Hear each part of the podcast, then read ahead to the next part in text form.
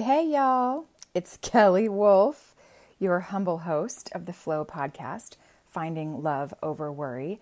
I am very aware that it has been a hot second since I have posted a podcast, and I don't want to lie and say I will continue to get them out weekly because who really knows? But when I do get one out, I do it with deep intention and what I believe is to be of great service. Which brings me to today. I am recording this on New Year's Eve, 2020, and there are a couple things that have perked my interest in terms of how we're going to move into the next year with some flow going on. And one of them is an idea that 2020 is going to go away and all of our problems will be solved and everything will magically become back to 2019. So I'm sure most of you in my very high level audience have already considered that this is absolutely beyond a lie. Not only will things not revert back, they shouldn't revert back. We want to continue staying in forward motion even when things are hard and challenging, but also because of the nature of what is to come in the few months ahead, or possibly more than a few months ahead, I think it's important we all remember that this is not the time to throw the baby out with the bathwater. So I personally am checking in on my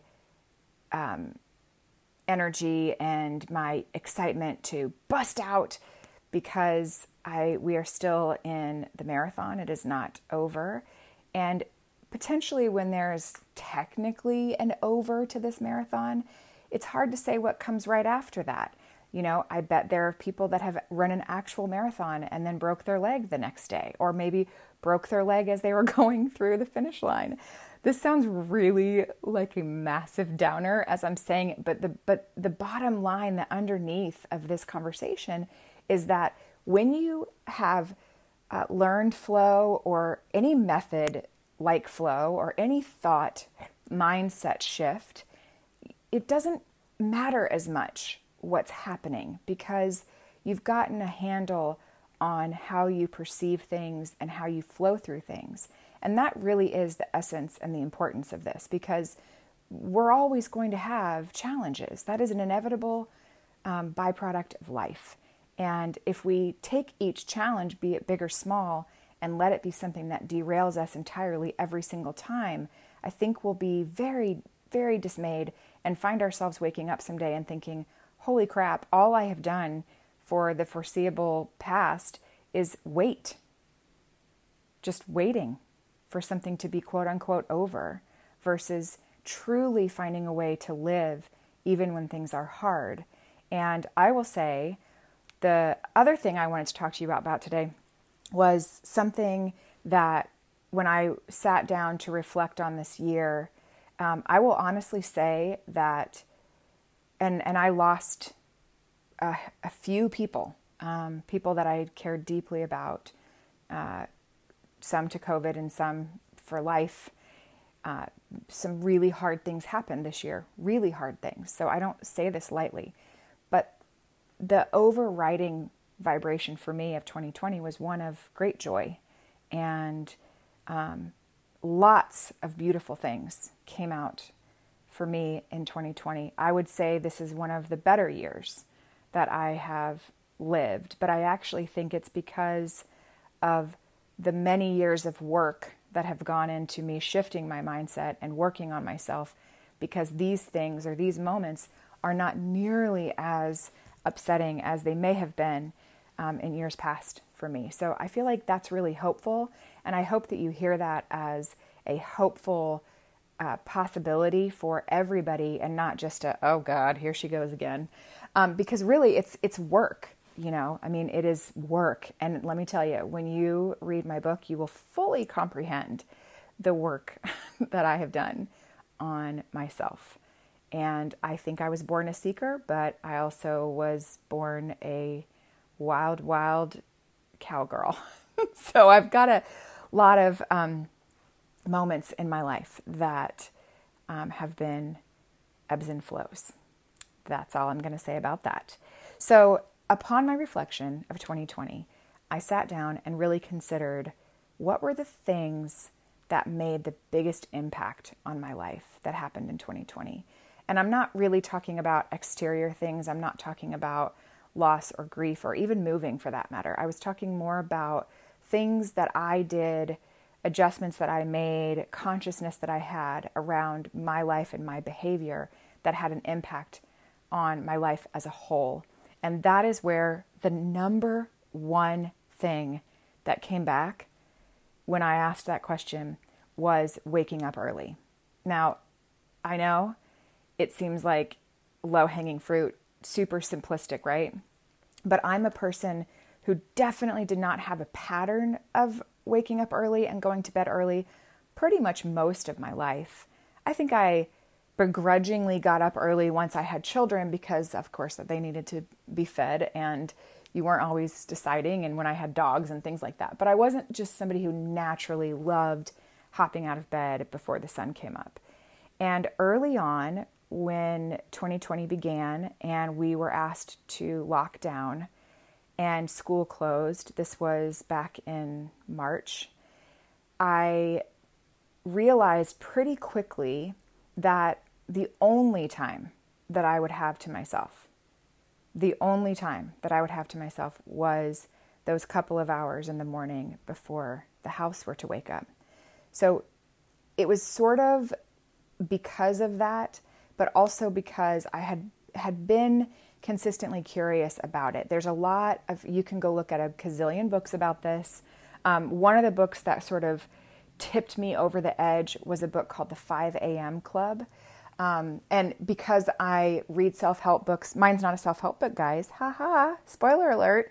It's a memoir, except it has self-help embedded all throughout. And it might have some other things embedded all throughout. It's very exciting. Some surprises for you guys and just some fun things.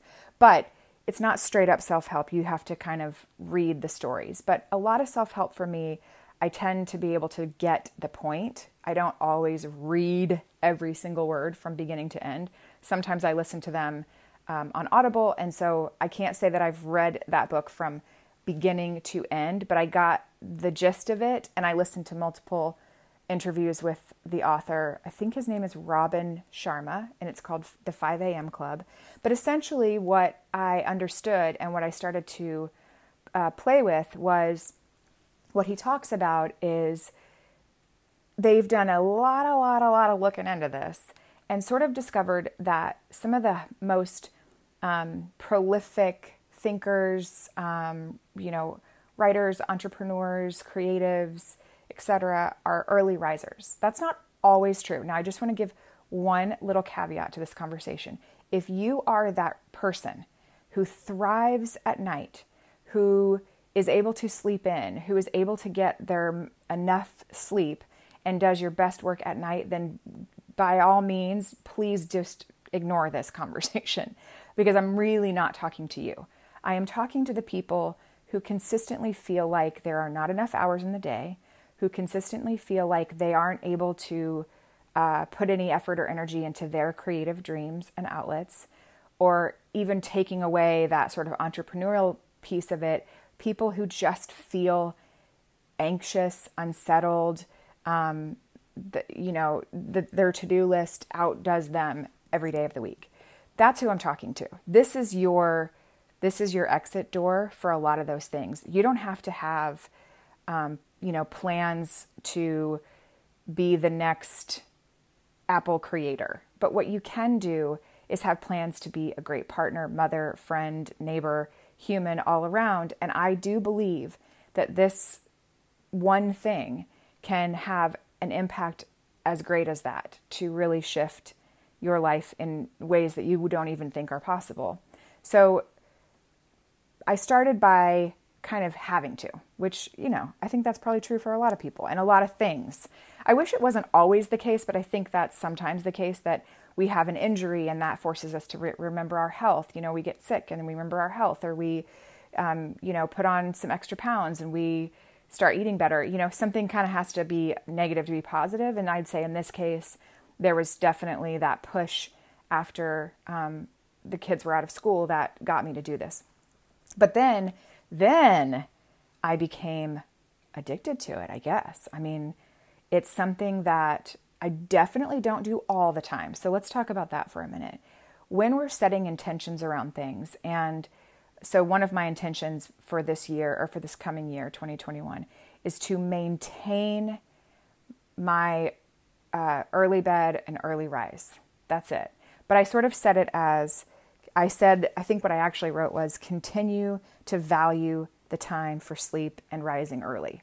So we'll talk about intentions another time and how you want to word them and get them into your bones. They're not goals. It's different, and it's different vibrationally.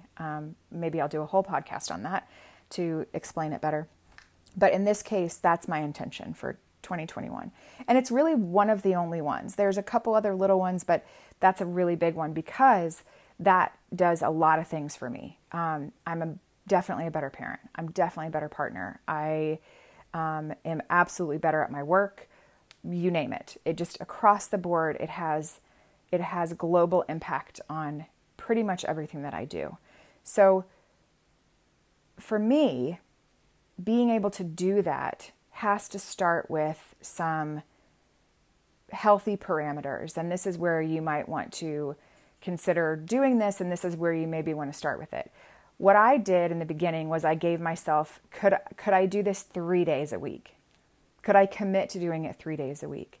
Instead of, okay, here we go. I'm going to do a giant life shift and I'm just going to do it all starting tomorrow. You know, I think we've all sort of learned that that typically doesn't work. And what typically does work is the things called tiny habits. You've heard me talk about this a lot. There is a great book called Tiny Habits. There's another book called Atomic Habits. There's probably 1,000 books called Habits. Just, you know, you can find endless amounts of information about this. But the key is that you do something small and doable to start shifting the habit. And then it just starts to slowly lock in. So in this case, it was, could I commit to 3 days a week? And then what has to happen? Here is the big thing. The thing that has to happen is you have to go to bed earlier. Why? Because sleep is everything. Sleep is as important as water and food and shelter and all of that. And we do not get enough of it. That is for sure. But also, it's just crucial. It's crucial to our health, to our immune system, to our sex life, to our emotional life, everything. So sleep's crucial. And I am a sleeper. So I need... You know, I'm an 8 to 9 hour, maybe even 10 if everybody left me alone. So that kind of meant go to bed at 9 to get up at 5 or maybe even 8:30, but let's call it 9. And this is funny. I kind of made up a song in my head. Guys, I cannot sing. And no, I don't feel bad about saying that. I actually can't. I think I got told that I was tone deaf once. So maybe that's true. Maybe that's not, but call me if you feel like you can adjust this, but I've embraced it and I just like to embarrass my kids with my singing. So I'm going to speak this, but I changed that song, you know, Dolly Parton's 9 to 5 from sleeping 9 to 5. What a way to make a difference. I'm not just getting by. I am giving and not taking. Okay. So that's about as much singing as I will do. But you get my point.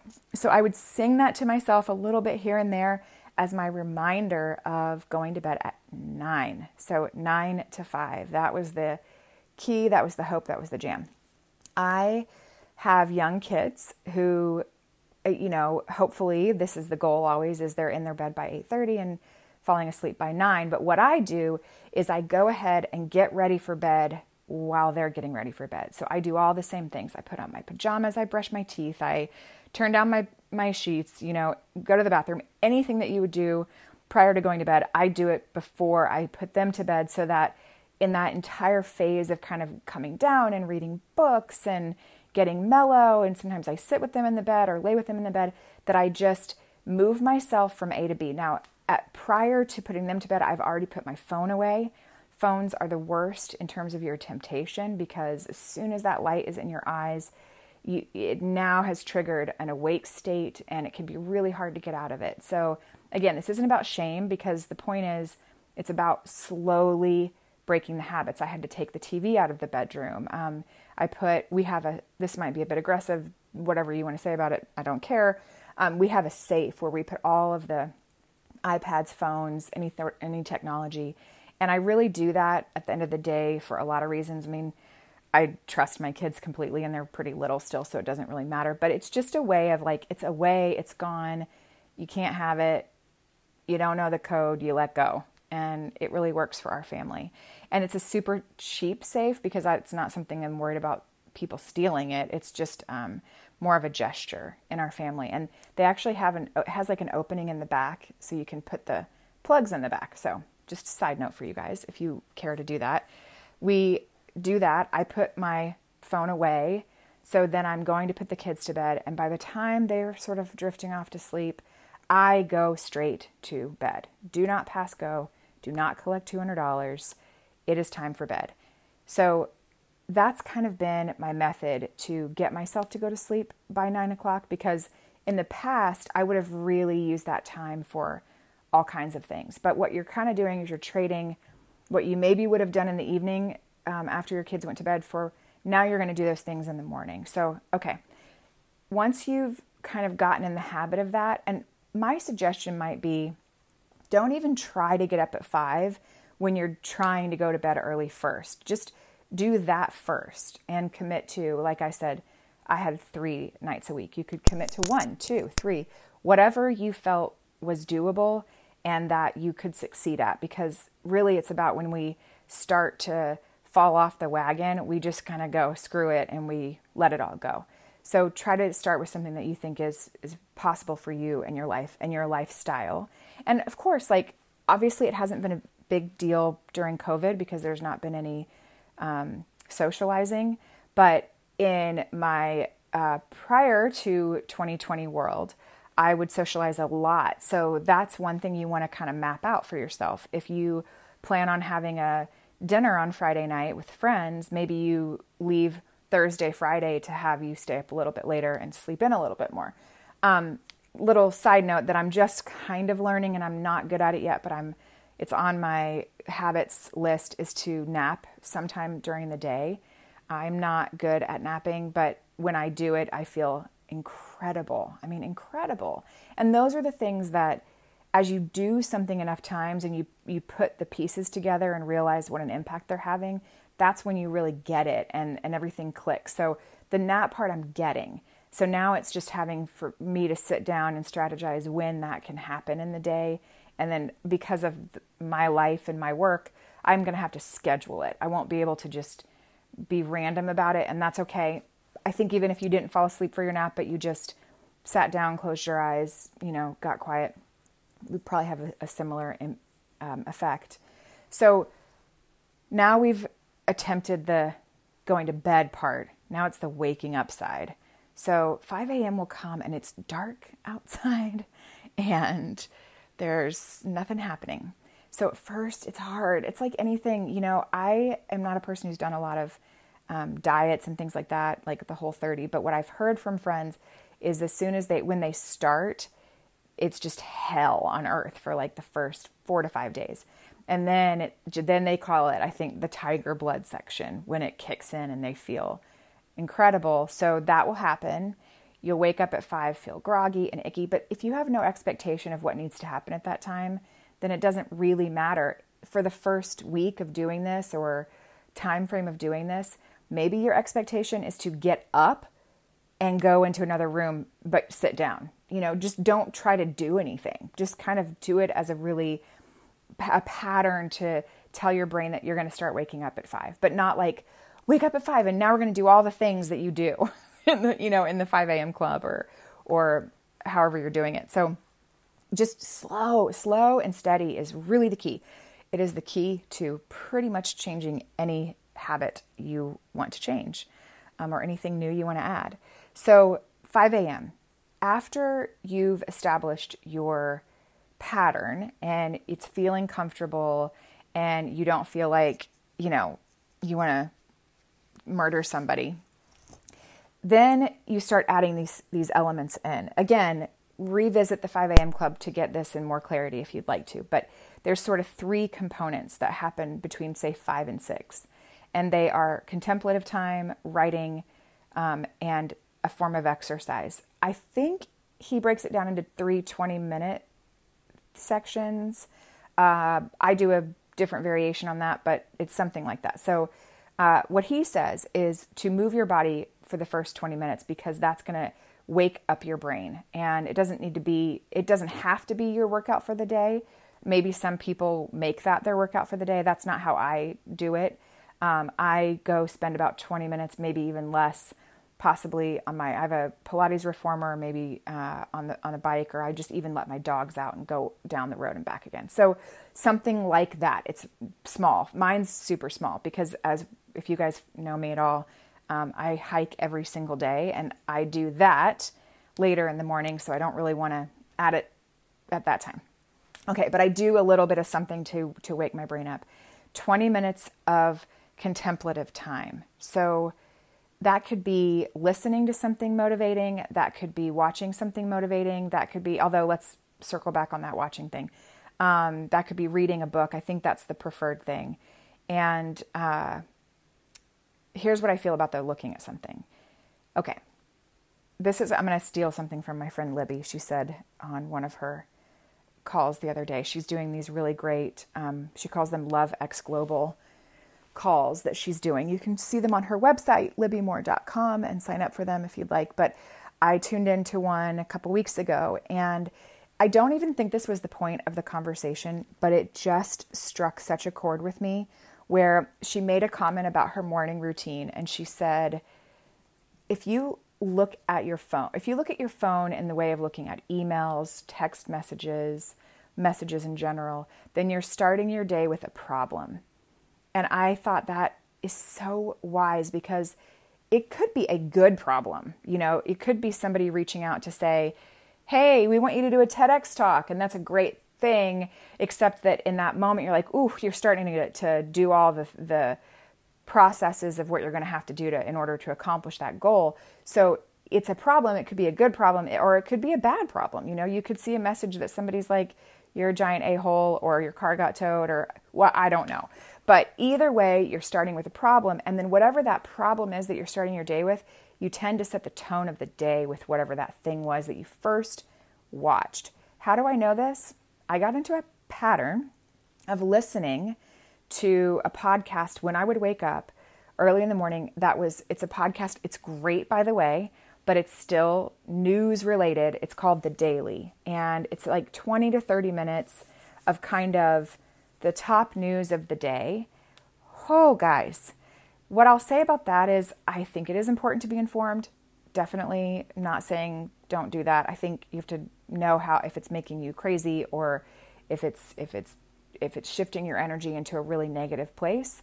But I appreciated being informed. But what I realized was I was starting my day with whatever that was, and I was kind of owning that type of energy for the rest of my day.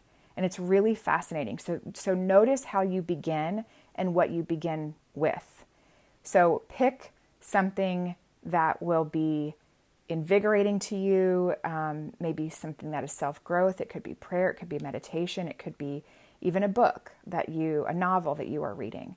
But something that elevates your energy field and doesn't deplete your energy field, because we really want to set the stage.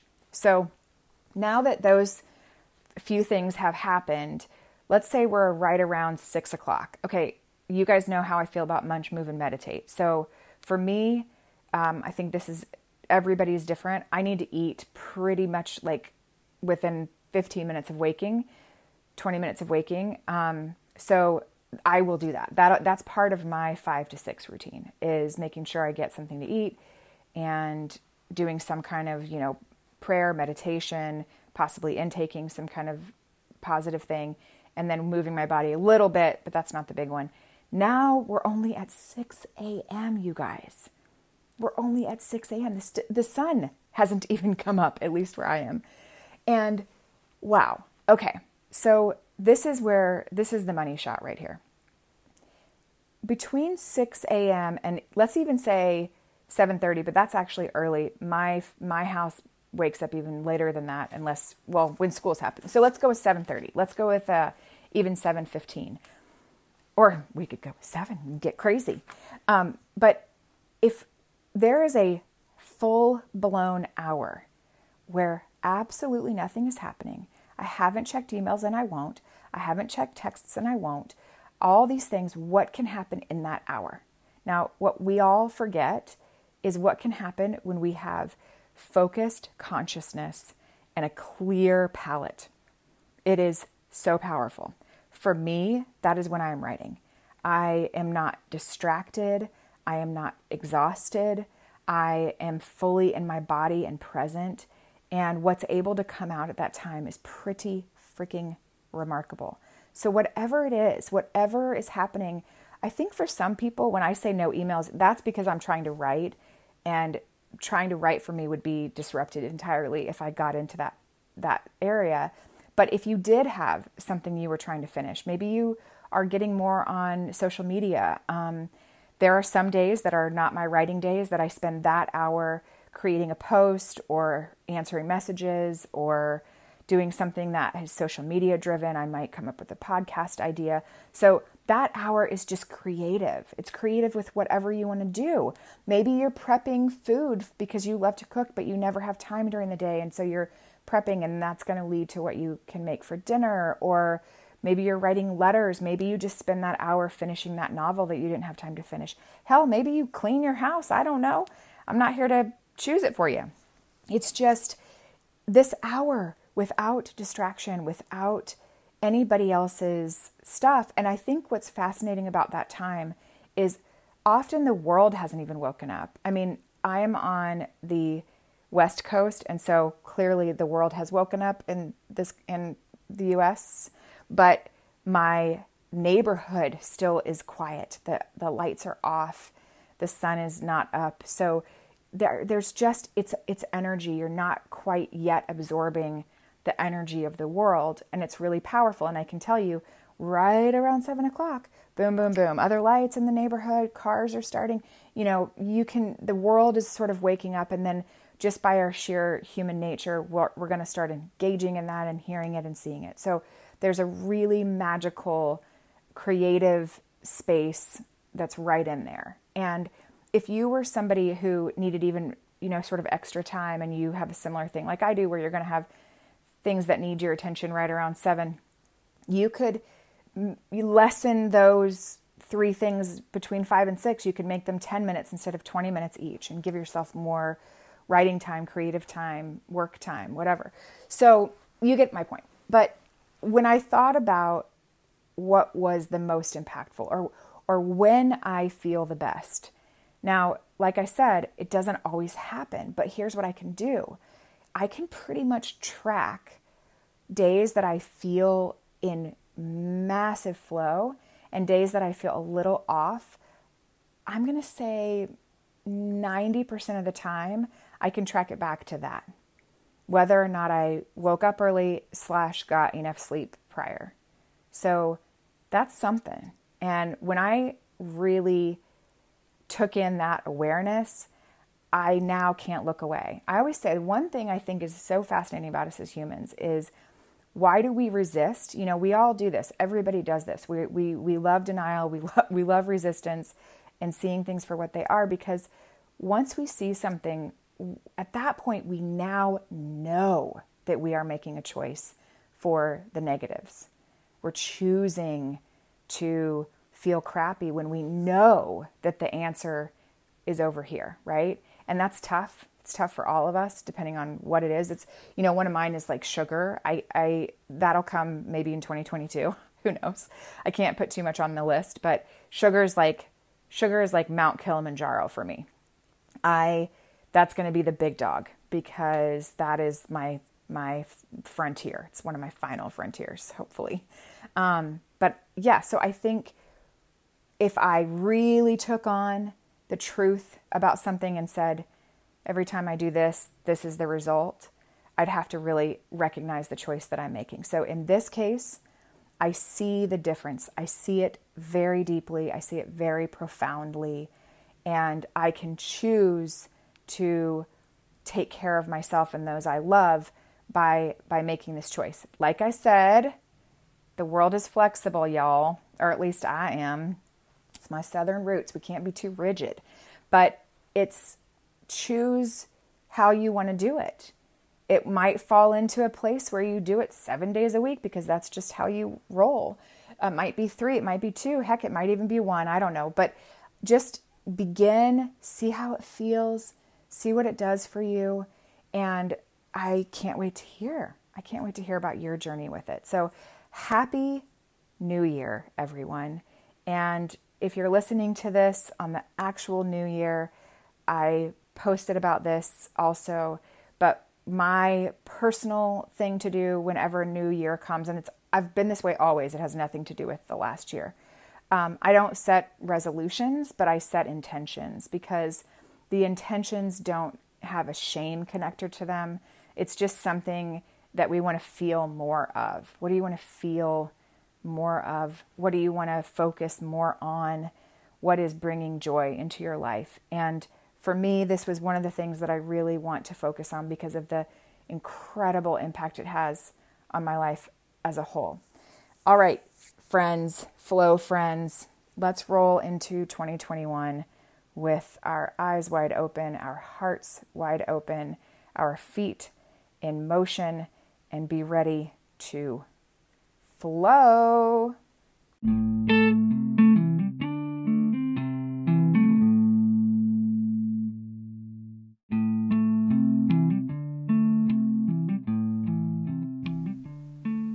Also setting the intention to do more flow podcasts at a more predictable pace in 2021. So if you like this podcast, there are a few things that you can do that really help.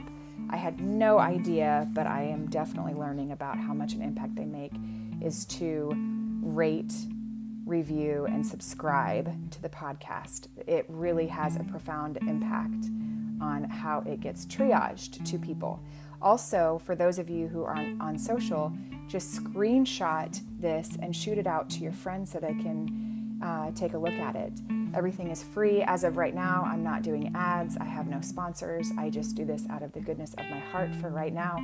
So if you would to do me a solid also, please rate, review, and subscribe, and tell your friends about it. Thank you, guys. I appreciate your support.